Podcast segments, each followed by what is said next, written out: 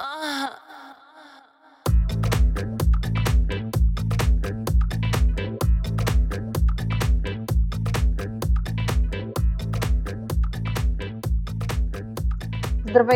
Вие сте Soda, Safe, Sane, Consensual, подкастът, в който си говорим за безопасен, отговорен и удовлетворяващ секс. Днес епизода ще протече само с участието на Енея. Привет! И мен, Змей. Днешната тема ще мине под надслов No Shave November, като в него ще си говорим за хигиена и здраве, като под полова или също така позната като сексуална хигиена разбираме както личната хигиена, така и профилактични прегледи, запознаване с телата ни и консултации относно сексуалния ни, познат като полов живот. Една причината е точно сега, въпреки че вече сме декември, епизода се казва No Shave November, е от една страна редовна и според мен основателна критика, че на тема здраве и особено мъжкото здраве не е приоритет или остава на заден план често. И затова много се радвам, че от 2003 година насам, ноември месец е месец, в който говорим за мъжкото здраве. Конкретно на Shave November като проект първоначално засягаше само един тип рак, типичен при мъжете, днес почти 20 години по-късно се превърна в шапка, под която влизат теми, които включват не само рокови болести, но и психическо здраве. Все още не се говори достатъчно за проблеми, засягащи мъжете. Дали защото се смята за табу или неприемливо, или защото се очаква, че те това хората си го знаят и няма нужда. Или просто истинските мъже не боледуват. или това. Но крайният ефект е, че хората всъщност това не си го знаят и че повечето мъже научават за тези теми, какво всъщност представлява грижата за себе си и за тялото е на доста зрява възраст. Също така записваме този епизод малко след 1 декември, който от своя страна пък е Световен ден за борба срещу хиф и спин. И е чудесен повод да си поговорим за, за тези болести и за всички полово предавани инфекции половата или сексуалната хигиена е задължителен фактор при всички сексуално активни възрастни, без значение от пола им. Дори не смятам, че това е нещо, което е нужно да споменаваме. Би трябвало да се разбира от само себе си. Но в същото време ми се иска да го кажем като твърдо съобщително изречение. Грижете се за половата си хигиена, така както се грижите и за личната си, че даже и по-добре. Щастливи сме да съобщим, че близо половината от отговорилите на анкетата, която пуснахме малко по-рано, за която много, много, много благодарим за отзвука и макар директно под самия статус да нямаше много отговори, количеството обратна връзка, която получихме по имейл, като съобщения и така нататък, беше, беше занадваща. Да, също така ползвайте всички канали. Не е задължително да отговорите под съобщение или под анкета имаме имейл, на който можете спокойно да ни пишете, за да запазите анонимност, доколкото на вас ви е комфортно. Разбира се.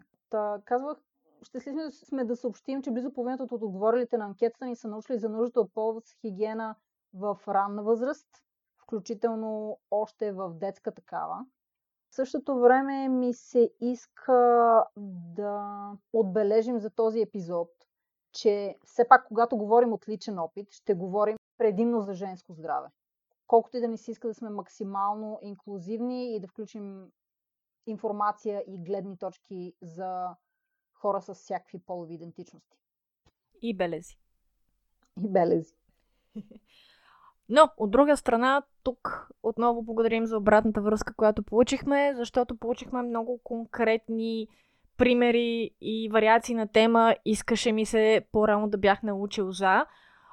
Тъй като много от нещата се повтаряха и се припокриваха, сме ги обединили. Основно се разделят на две групи физическо и психологическо здраве. Също някоя част от конструкциите, темите сме ги променили, основно за, допълнително запазване на анонимност. Това, което на мен ми направи впечатление, че се повтаряше като модел, беше въпроса откъде сте се запознали с, темата. Много, много, много хора отговарят порноактьори и порноактриси. Лично социална медия. И това съвпада с, с анекдотични, но все пак съществуващи комуникации, които докато правех проучванията тези седмици при подготовката на епизода, че съвпада с а, практически опит на, на немалко хора. Впрочем, не само мъже, но основно мъже. И от една страна впечатлена съм колко много всъщност спорно актьори и актриси поемат много сериозно отговорността да помагат колкото могат на публиката, но едновременно и леко абсурдния факт, че все пак това са актьори тяхната работа не е да бъдат образователи. И все пак, наистина, когато защото малко ли повече е пуснало темата, факта, че порноактьорите, актрисите правят тази крачка за пълна тая ниша е много впечатляващо. А, не, представи си колко е абсурдно, нали? До сега го възприемаме по някакъв... Казваш си ми, какво пък толкова, това има работата. Обаче не си спомням някой да е отишъл при Силвестър Сталоун, за да се консултира за, примерно, полицейска работа, въпреки че той играе полицай в хикс на брой филми. нали, дори като си го представиш е абсурдно. Защо тези хора, въпреки че нали, става въпрос за секс, за нещо, което огромна част от нас правят, изключваме някакви хора, за които секс изобщо не е интересен. Все пак, не бих тръгнала, разбирам защо, ако това е единственият източник на информация, го възприемаш като такъв, но не би трябвало да се налага това да е единствения източник. Съгласна съм и тук вече стигаме към следващия аспект преди да трябва да правя тази официална подготовка, с темата съм се сблъсквала в много по-ранна възраст, консултация с специалисти и така нататък, като имах въпроси. Но сега официално за първи път седнах да проверя какво пише на български. Защото признавам си, че почти никога, когато проучвам дадена тема, не се фокусирам върху българските резултати, просто защото количеството информация винаги е по-малко, е по-бедно.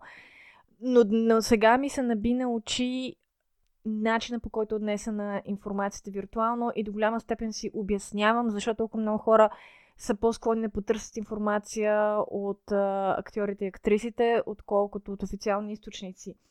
Защото официалните източници, които са на тема хигиена, сексуално и полово здраве, са недобри.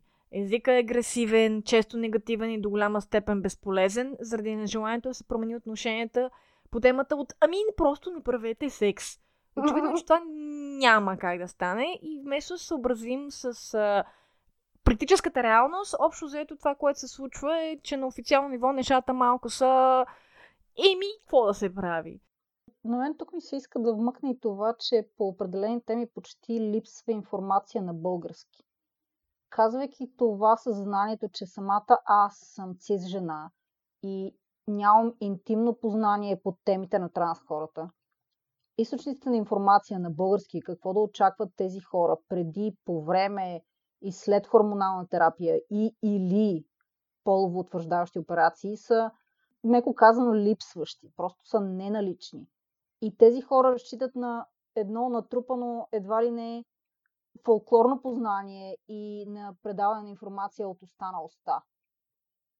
Според проучванията в момента на територията на България, периодично проверяващите здравния си статус хора, конкретно мъже, е малко повече от 38%. Тоест, около 40% от мъжете всяка година се стараят да направят профилактичен преглед. При жените числото е малко по-близко до 65%, но пак има какво да се желае. Защо това е така, вече може да извада няколко най-различни хипотези, но на база езика, който видях, докато се подготвих за епизода, според мен е неписаното отношение, че само курвите и кавички гейговите си правят изследвания за сексуалното здраве, което превръща на практика хетеросексуалните хора в серийно моногамни връзки в най-застрашената група за сексуално предаване болести и осложнения. И една от причините е защото немалко от тези заболявания нямат проява, т.е. напълно възможно някой човек да е болен, но да се окаже от хората, който е асимптоматичен. Но чакай сега, няма тест, няма вирус. И тъй като са асимптоматични, те спокойно могат да предадат заболяването на своите партньори, дори те да са в отново моногамна връзка и особено държа да направя скобата, че макар, че много често се говори за сексуално предавани болести и така нататък, на практика всъщност не малък процент от тези заболявания се предават не само сексуално. Тоест, има заболявания, които могат да се предадат дори при допир, а, конкретно за сифилиса. И тъй като конкретно за сифилиса примерно отнема 90 дни, преди да се прояви, ако изобщо се прояви в първия етап, заразяването, спокойно може да... Първо, че мога го пренесете на повече от един човек, но и второ, може абсолютно да не, да не съзнавате какво се случва, защото не сте имали сексуален контакт с никого. И тук е необходима тази всяка година профилактика. А знаеш ли какво може да подобри този процент от хора, които се изследват? Любопитно е, тук можем малко да кръстосме статистиките. Ти кажеш едни доста по-високи проценти в сравнение с процента българи, които кръводаряват редовно или които кръводаряват изобщо. Нещо сорта между 2 и 3% даряват кръв в България. Говорейки за доста по-големи нужди, разбира се. Но имайте предвид, че когато дарите кръв, освен, че това е полезно за вашето здраве, разбира се, не повече от три пъти годишно, в край на кращата всичко трябва да има граници, можете да си направите, автоматично всъщност тези тестове се правят. Тест за спинхив, тест за хепатит Б, за хепатит С и за сифилис. Също така има и един тест, който е NAT, който е обобщителен. ХИВ, хепатит Б и хепатит С, който се прави на кръвта, която вие дарявате така помагайки на някой човек в нужда, защото не се е случвало някой да има нужда от кръв, без наистина да му трябва, изключая нали, всякакви митологизирани вампири, можете не само бързо, не само безопасно, но и безплатно да си направите тест за тези основни болести. Тестовете излизат до 5-6 дни след кръводаряване. По-бързо. Последния път ми излезе два дни. Да, на мен ми, последния път ми излезе след 3 дни, но официално е минимум 5 работни дни. И по този начин ще подпомогнете много неща, както собствен си организъм, така и кръводаряването в България, така и ще си спестите едни пари за тестове, така и ще има по-голяма видимост за това кой, кога, какви полово предавани болести е имал. Не дай си Боже да имате някаква инфекция, тази кръв ще бъде унищожена и тя няма да отиде при друг човек. Точно така. А, да се върнем обратно до официалната информация. Беше ми много интересно всъщност да се заровя в статистиките, защото все още, според статистиките, най-много застрашени са, поне според резултатите, уж гей хората, защото на практика това са последици на спин епидемията. Защото тогава започват едни много агресивни кампании за редовно тестване, което разбира се 80-те години, но практиката в самата култура си остава и съответно вероятността един човек да отиде да се провери и да го направи често, много по-вероятно те да хванат нещо на време. И съответно това изкривява да го кажем така, статистическите резултати, защото повече тестове по-вероятно се хване нещо на време. И обратно, тъй като хетеросексуалните хора по-малко вероятно се тестват, е по-малко вероятно се хване и това изкривява резултатите, че съответно, а, значи хетеросексуалните хора по-малко се разболяват. това е малко като случаите на нежелана бременност при хетеросексуалните двойки е доста по-голямо, отколкото при хомосексуалните двойки. Защо ли? Какво? Това звучи като контекст на нещо. Ами, не, ама когато имаш предварително поставените условия за дадено нещо. Тоест, ако дадена група хора се тества по-често от друга група хора, то доста по-често в тестващата се група ще видим положителни да. резултати, отколкото в тази, която не се тества. Нали? Тук се връщаме пак с аналогията. Има тест, има проблем. Няма тест, няма проблем. Да. И така, наистина, това, което ми се наби в очите, беше, както казах, агресивния език. И супер негативния език. И наистина не само през официалните сайтови институции продължава да е практически враждебно отношението, представяйки темата като отговорност на жените, което да, впрочем, това го засякох на няколко места, според мен беше директен копипейст, включително на лични сайтове на здравни специалисти, но отговорност на жените е да убедят партньорите си да се грижат за здравето си. Да убедят кого? Да, нали? Един вид, че ти не стига, че си зрял човек, който се старае за собственото си тяло и и да се пази, изведнъж се превръща в ангажиран да се грижи и да учите първа много често зрели хора, че всъщност това носенето на презерватив не е лоша идея. И едно от стряскащите неща, които всъщност научих преди няколко дни, изключително разпространено вярване сред немалко процент хора, хетеросексуални хора, е, че презерватива се слага накрая. Ха? Не преди започването на сексуалния контакт, не преди с началото на проникването, а накрая.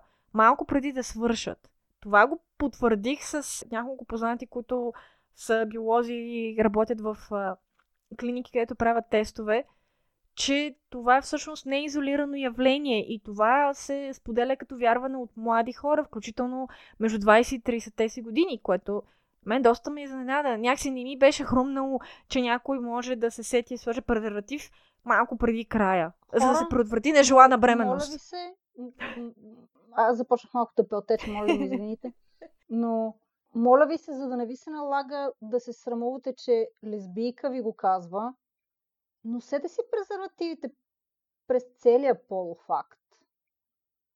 Или актове. Малко ми е тъжно, че се налага аз да го кажа. Но ако това не е познание, което е общо разпространено, то моля носете презерватив още от началото на половия акт, първи или последващи след това, както и моля обърнете внимание да използвате правилния размер презерватив, защото ако е прекалено малък, ще ви стиска, ако е прекалено голям, пък може да изпадне и това не е плюс на никого.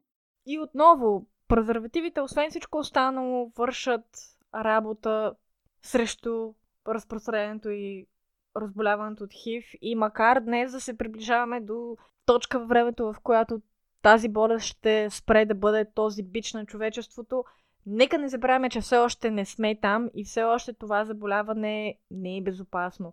И това ми направи впечатление в официалните текстове, че когато се говори за полово предавани болести, постоянно се повтаряше отново отново за тъй нареченото рисково поведение, относно гей секс и наркомания, употреба на игли от повече от един човек. И това се повтаря отново и отново и отново, създавайки, затвърждавайки иллюзията, че всички тези неща са опасни само за хора, които практикуват гей секс или само за хора, които са наркомани, което просто практически не е така. Да не говорим, че за тази година много приятно се изненадах, че ХИВ вече съвсем не е смъртната присъда, като която сме свикнали да, да го възприемаме. Най-вече поради предоставената от много множество медии информация, именно блогове, вебсайтове, ако щеш и телевизия и други видове медия, където ХИВ и СПИН се представя като край, щом веднъж си заразен, това е смъртна присъда. Това съвсем не е истина. Ти мисля, че имаше някаква статистика с колко всъщност се съкръщава. Един ден. Очакваната продължителност на живота в момента, ако си пиеш лекарствата, е скъсен с един ден. И може да имаш семейство, може да имаш деца, може да имаш сексуални контакти, дори може да не се прави, но е възможно да направиш кръвопреливане, без да има опасност да се прехвърли заболяването върху друг човек. Включително кърмене. Толкова ли е малко количеството на частици в кръста? Да. Страхотно. Ако си консумираш лекарствата редовно, до степен вече не може да бъде намерен при кръвни изследвания. Това означава, че от цигарите риска е по-голям. Даже няма терен за сравнение. Не сме дори близо до намиране на начин да разрешим проблема с цигарите по същия начин. Е, да, тук вече. Правете секс, а не пушете. Мисля, че извода. Освен това, ако не пушите, ще имате и повече стамина за повече секс. Първи го чухте при нас.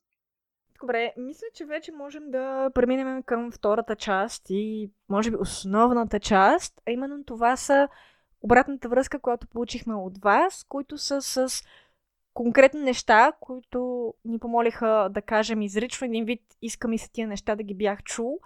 Моля, кажете ги, за да помогна на някой друг.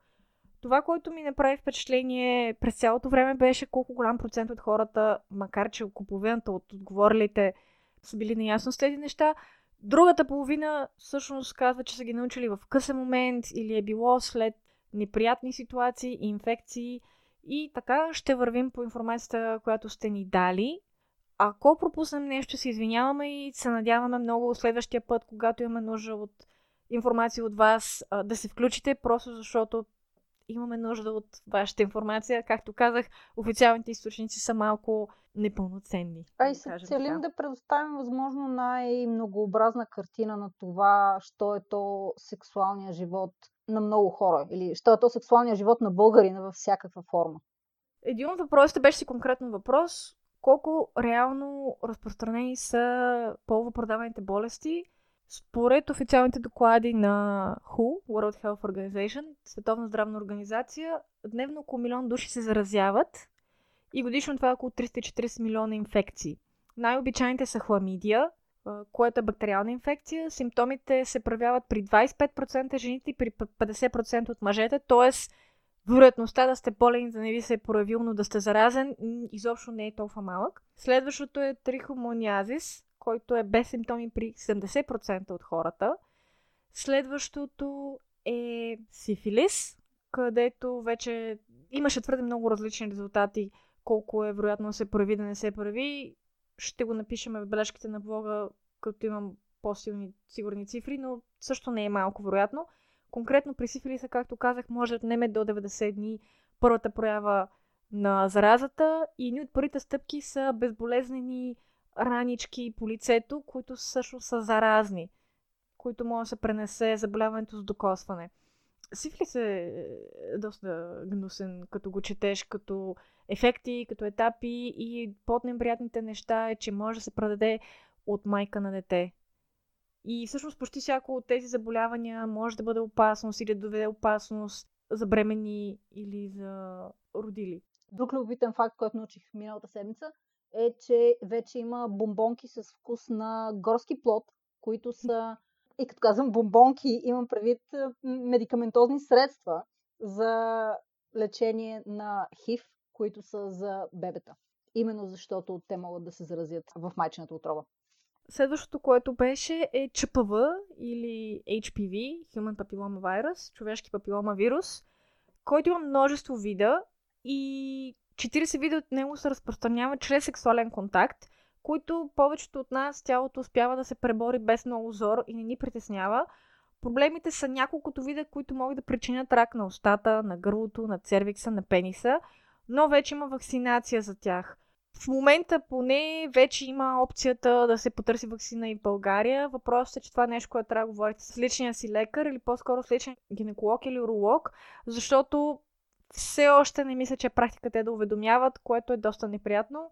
Аз поне като бях 20-те си години говорих с гинеколожката си и после с гинеколога си по темата за здобиване с тази вакцина, защото тези вакцини има смисъл да бъдат поставени преди да бъдем сексуални полово активни, за да бъде максимално вероятността да не сме се заразили вече. Следващото, което е в списъка е за гонореята, която може ви засегне в гениталиите, в устната кухина, аналното отвърстие и че ако не се лекува, може да се разпространи до крайниците и до сърцето. И това въжи за всички, не само за мъже или за жени. Вероятността да не сте болни, но да имате симптоми също не е малка, пак около 25% при жените, около 50% при мъжете. И след започване на лечение ще отнеме поне 3 месеца и после пак е хубаво се правят профилактични тестове, защото инфекцията става все по-устойчива на лекарства. Може би единственото, така под забавно morbid humor, така болезен хумор е, че на английски се нарича The Clap и се нарича така заради метода за лечение – ако искате, препоръчвам го да го гугълнете в последствие, но ви предупреждавам, че не е приятно. Защо точно се нарича The Club? Доста близко е до асоциацията, която ви идва на ум. Да. Конкретно за трихомониаза се забрави да уточня, че увеличава вероятността от заразяване с ХИВ и може да доведе до осложнение по време на раждане. Другото е, че е възможно да има реинфекция около 3 месеца след като вече веднъж е била изкарана. И препоръчително тестване е хубаво. Нещо, което ми се иска да споменем е доколкото ни е възможно да нормализираме ходенето на профилактичен преглед. Като профилактичен преглед в българската здравна система, колкото и да не е идеална, той е гарантиран и е безплатен. В момента не, не говоря конкретно за половопредавани болести, но българинът много малко се възползва от профилактичния си годишен здравен преглед който включва един куп неща, които биха му помогнали да се погрижи по-добре за здравето си. Също така ми се иска да, да именно да нормализираме ходенето на профилактичен преглед на гинеколог за жените и не само, както и на уролог за останалата част от човешката популация. Нужно е, добре е за здравето ви, добре е за здравето на партньорите ви и също така за ако желаете да имате такива за децата ви. Да, другото, което е следите собственото тяло за физически промени, включително гениталиите. И ако забележите нещо, което изглежда необичайно различно, консултирайте се с специалист по най-бързи възможен начин, защото все още раковите заболявания се движат доста бързо. За щастие, нивото вече е такова, че ако се привлече внимание на време, най-вероятно всичко ще бъде наред. Просто не отлагайте и не чакайте. И да, ясно ми е, че това е много трудно. В смисъл всички го знаем това, не чакай, не отлагай, но така страха е голямо шубе. И ако се притеснявате, нормално е, просто ще бъдете окей. Okay. Да, но всяко едно излишно прокървяване, например, следва да бъде третирано като нещо тревожно. Прокървяване по време на полуфакт или прокървяване извън цикъл следва да бъде нещо, което да, да ви каже аз трябва да обърна внимание на тялото си. Друго, което научих тази година е, че ако при жените, при които вече е настъпила менопауза, ако се получи, така да се каже, завръщане на цикъла и отново имат кървене като няколко дни, след като няколко месеца вече не са имали кървене и е била настъпила менопауза, то следва това веднага да бъде проверено с помощта на лекар, защото в немалко степен това е тревожен симптом за рак на яйчниците, особено ако е в комплект с болка в коремната област. Не си казвайте, о, просто менопаузата ми не е, не е била настъпила, просто продължавам все още да кървя. Обърнете си внимание, тялото ви иска да ви каже нещо. Ще се радвам, ако никой от хората, които ни слушат, не му се наложи да ползват това знание по какъвто и да било начин. Стана ли време да почетем малко коментари? А, да, само проверявам за всеки случай да не съм изпуснала нещо, защото това ни е трети запис. Third time's the charm. Така, едно от нещата, които също така ми направи впечатление отново, серийната моногамност не е спасение от така наречените полупредавани болести. Не защото сте правили секс или сте били сексуално активен, за да се заразите, го правете на партньора си. И тъй като отнема доста време за немалко тези заболявания да се проявят, възможно е да на своя ред да разпространят на близки, познати, отново и без сексуални контакти. Пише другото, което е, беше с главни букви. Профилактичните прегледи не са само за хората, които в момента имат сексуален партньор. Профилактичните прегледи не трябва да се ограничават само до физическо здраве. Но говоряки не само за физическо, но и за емоционално здраве, имайте предвид, че оказва се, че депресията и депресивните състояния, специално а, при жените, могат да предизвикат и самият хормонален дисбаланс, който депресивните състояния, в който депресивните състояния ви поставят, е способен да предизвика дисбаланс и на лактобацилите, които поддържат, грубо казано, динамиката на вашата вагина. И по този начин, поради липсата на тези лактобацили, се появяват вагинални инфекции. И буквално, когато вие сте депресиране, вагината ви може да е депресирана също. Обърнете си внимание както на физическото, така и на емоционалното здраве. Продължаваме напред. Поколенчески наследствени травми. Ако сте диагностицирани с физическо или психическо заболяване от някакъв тип – много е важно да се говори за това в семейството, защото е възможно да не сте само вие или заболяването да е наследствено. И това спасява животи. Другото, което е, че липсата на информация от, се предава от поколение на поколение, т.е. възможно е доведе, да доведе липсата на знания до здравословни проблеми отново и отново и отново и отново. И за това е хубаво да се пита. Буквално. Дори да не си сигурен, дори да се чувстваш глупаво, че задаваш тъп въпрос е простия въпрос, окей, обясни ми го, все едно съм на 5 и сега никога не съм ги чувал. Какво трябва да се прави за това, второ, трето, пето. Дори да се окаже, че знаете 100% от нещата, по-добре го потвърдите, отколкото в някаква ситуация ви зад главата. Скоби, много неприятен личен опит. Другото, което беше написано за обрязването. Разберете какво е обрязване преди да го направите на децата си и им дайте възможност сами да изберат. Ох, бе. Да, мисля, не, не, не очаквах, че обрязването е толкова популярна тема в България. Някакси мислех, че тук практиката не се е разпространила. Но от друга страна, според доста изследвания, обрязването помага, т.е. намалява до някаква вероятност предаването на ХИВ. Което вече зависи дали е статистически значимо този процент, но все пак. Другото, за което беше, особено сега покрай COVID, чувството за изолация и липса на хора, с които да поговоря. Искаше ми се да говорим повече за това в приятелските групи, защото повечето от нас по-вероятно да попитаме приятел, отколкото смелим да идем на лекар. А поне около мен никой не говори за тези неща в... и сред мъжете си приятели. И коментара за споделянето между половете и приятелските групи от мъже и жени, мисля, че има наистина до някаква степен разлика. До голяма степен е как сме научени, защото, доколкото разбирам, жените по-вероятно да споделят и да търсят информация на тема физическо здраве, пък и психическо, докато при мъжете е по-малко, да не кажа по-невероятно. Мъжете не, не боледуват. Мъжете не боледуват, освен това мъжете не говорят за това. И сега малко по-сериозно, това е една от причините в момента България да е на много, много, много, много лошо място по отношение на успешни самоубийства при мъжете. Защото психичното здраве не е добре изобщо и факта, че не се говори, че не се търси помощ, че не се обръща внимание, допринася много. И за физическото здраве можем да кажем, че всеки от нас е длъжен да отиде един път в годината или поне хубаво поне един път в годината да отиде и да си направи преглед. За психическото здраве тук вече се налага да обръщане внимание на близките си, на приятелите си.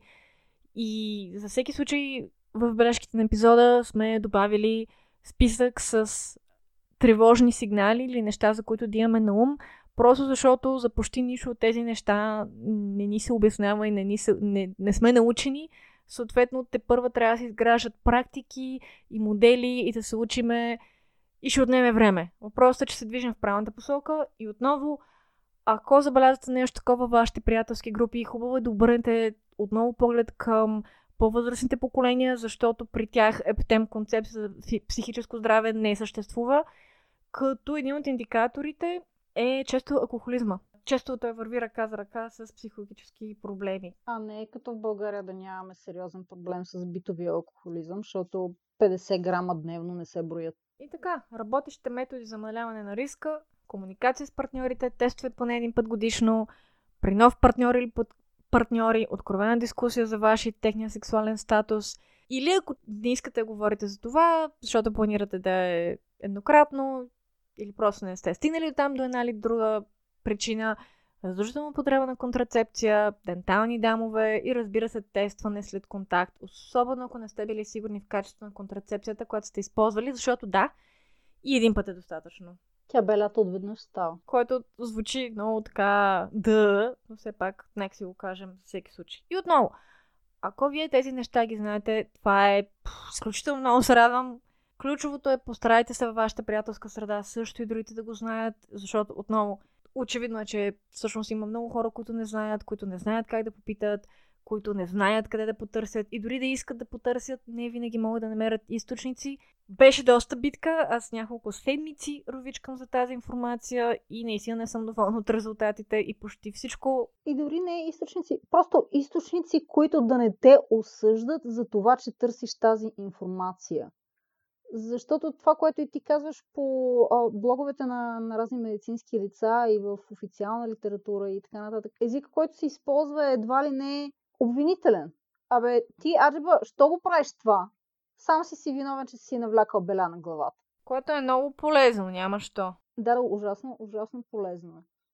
Та, много ще се радвам, ако слушателите ни знаят тази информация, за която говорим през цялото време. Ще се радвам, ако говорят за нея и с приятелите си, познатите си, както и в семейството си, и за тези сред тях, които имат деца с децата си. Да. Защото цялостното ни оформяне като хора започва от семейството. И както споменахме, не само, че семейната среда е важна, но и поколенчески много неща минават от поколение в поколение, без значение дали става въпрос за физическо здраве или за емоционално такова. Депресивните състояния често са поколенчески. Огромна част от раковите заболявания също се предават през поколение или в следващото поколение. Така че поинтересувайте се от здравето на родителите и на прародителите си. Без значение дали вие в момента имате проблеми или не и дали се чувствате добре. И имайте едно на ум. Най-малкото, защото в това тяло няма да сте само сега. И колкото повече време минава и колко по-късно се сблъскате с тази информация, толкова повече увеличава вероятността да се изтърве нещо. Или да изтървете нещо няколко у вас.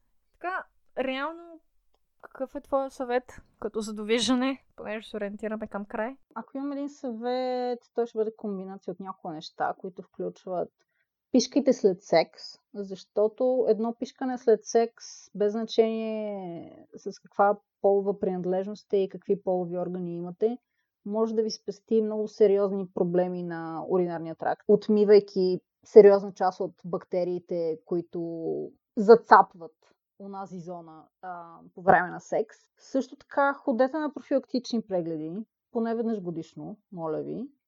И говорете за чувствата си. Това е важно и е ценно и съм сигурна, че има хора, които ще се зарадват около вас. Сега покрай COVID темата наистина изкочи много повече на преден план и се появиха много повече възможности. Ние ще включим бележките след епизода, информация, клиники. Ще се постараем да не са само за София, защото има животи извън столицата. И така поне сме чували. Другото, което е поне при мен е депресията е болест. Психичните заболявания са болест. И няма такъв филм като А пробвал ли си йога? Както не се опитваме да лекуваме ръка с чупвания на три места с йога, така няма лойка някой се опитва ни лекува с чайчета, с медитации, с ебем ти глупостите, че извинения за езика. Просто много често ги срещам тия неща при виртуални дискусии. Аз имам една любима аналогия, която не съм сигурна дали Кирстен Бел беше автора mm. на нея, когато тя говореше за собствената си депресия. По същия начин, по който не лекуваме диабет с йога и медитация, защото малко или много диабетът също е заболяване на тялото, както и депресията. Като разликата нали, е, че дали една жлеза не работи или една друга жлеза не работи или хормонално нещо не е наред, не се опитваме да го лекуваме с йога и медитация, а даваме на тези хора инсулин, защото това ще помогне на здравето им и на тялото им да продължи да им, да им върши добра работа в години. Така че, когато се налага да опрем до медикаментозни средства, то просто се е наложило. Както си пиете хапчета за ниско или за високо кръвно, така и медикаментозното лечение, разбира се, в комбинация с терапия, биха могли да свършат чудеса за хората, които имат подобни проблеми. Другото, което е епилацията и бръсенето не са задължителни, но ако все пак ги практикувате, старайте се да е по начини, по които щадят кожата ви, защото възпаленията се случват. Ако ходите на косметици, гледайте да са професионални, да са адекватни и отново да спазват правилата за безопасност. Аборта е здравна процедура. И също така, моля ви, не си мийте вагините с разни псевдоздравни процедури, освен ако не е нещо, което ви е препоръчано от лекар и не се налага, защото здравето на вагината ви е в състояние, което има нужда от някаква помощ. Говориш за душ геловете, нали? Не Ох, за душ геловете, ами за интимните са гелове, нали? Разни подобни неща да. и разни други а, да. кристални неща, които хората си пъхат в ионитата за лечение и отново Нека си пъхат каквото искат, само да не са нефритени или друг вид поръс материал. Оттам татък да пъхат каквото си искат. В, в контекста на пъхане на неща, не забравяйте да използвате контрацепция, не забравяйте да използвате лубриканти, като гледате да съобразите материала, който лубриканта да не е вреден или да не влияе негативно на контрацепцията, която използвате. Ако не си спомняте кое с какво може да се комбинира, имаме го в предишен епизод на блога. Хвърлете едно око, ако може ви бъде полезно.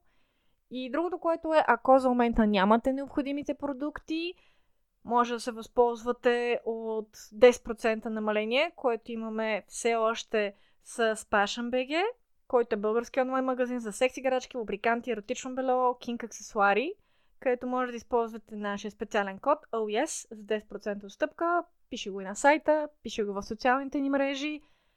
И разбира се, отново и отново и отново safe, sane, consensual. Благодарностите в този епизод отиват към обичайните за подозрение.